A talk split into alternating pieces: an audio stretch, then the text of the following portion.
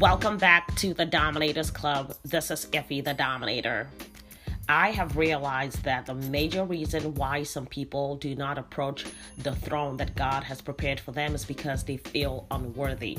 You see, when God began to reveal to me the idea of taking dominion, He showed me a throne that was not occupied, and He said, This is yours for the taking.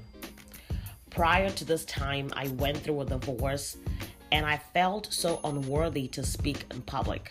I avoided gatherings of any sort because I didn't want to get my story out. I concealed it in every way possible until it was almost stifling my gift of speaking.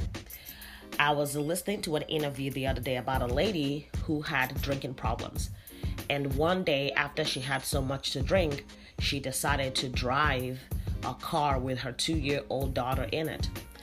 This lady crashed the car and almost killed her daughter. Thankfully, they both survived the crash, but this lady could not let go of the guilt years later. Most people are like this lady, most of us are like her. We hold on to things that we cannot change. Um, instead of just acknowledging the mistake that we've made and make a better choice.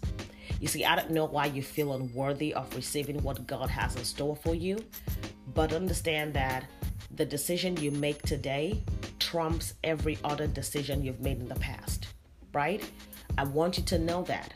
That way, you can begin to acknowledge what has happened in your life and you can begin to make a better choice because your choice is your power.